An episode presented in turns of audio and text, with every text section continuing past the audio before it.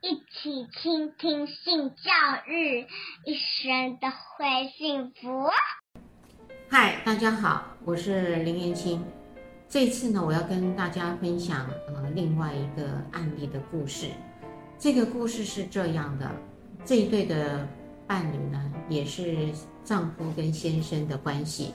在这样的关系里面呢，先生是一个非常自恋的人，他一切呢会以自己为基础，而且很喜欢别人呢要赞美他，要崇拜他，这个是他乐此不疲的地方。他对他的太太呢其实是不错的，这是据他太太所言，在平常的时候会买漂亮的衣服，还有装饰品，以及呢会带他去高档的餐厅吃一些美食。这个是他先生平常呃会给的一些非常棒的对待跟温暖，可是呢，这个太太一直觉得，嗯，自己呢其实像一个小小的机器人，什么意思呢？就是什么事呢都要听他的指挥，他会呢做很多很多的控制跟决定。刚刚有说过嘛，会买衣服，然后呢也会买一些的饰品。所以他自己呢，对于那个审美观是非常自信的。所以太太呢，当自己弄了一个什么样的发型，买了一个什么样的衣服，他是会批评的，而且他就会告诉太太：“你这个发型很难看，呃，你用这样子的发夹其实是丑的，你应该穿什么样的这个呃合身的衣服，而不要穿宽裙子，对你是棒的。”对太太而言。他也很希望自己有自己的主导权，而且也很想放松的时候。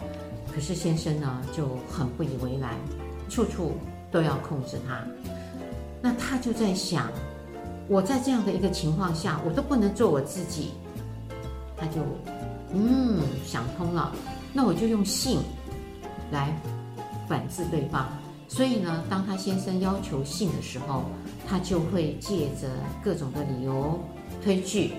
呃，或是呢，今天先生有一些的状况让他满意了，那他才付出性。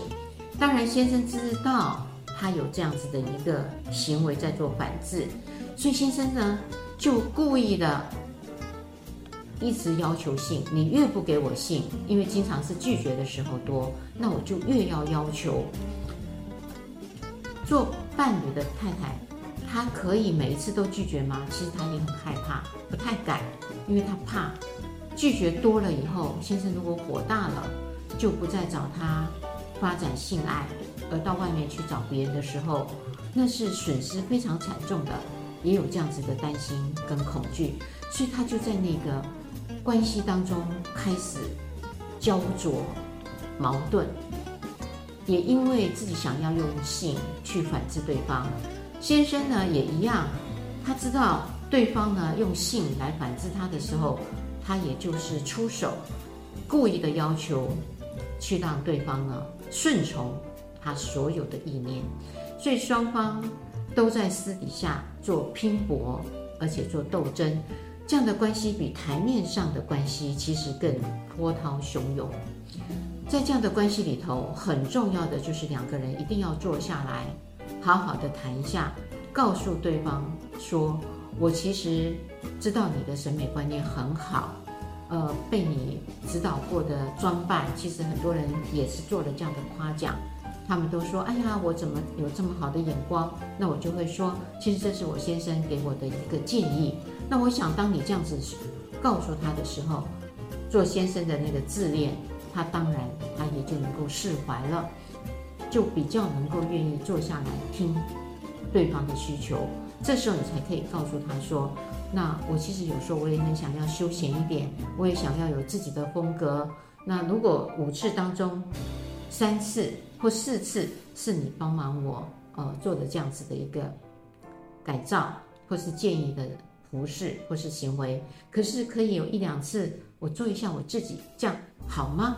我想。”他应该在性爱的协调下，如果我们都沟通完毕了，这个的问题当然也就可以解决了。欢迎持续收听、倾听性教育，大家一起来找幸福。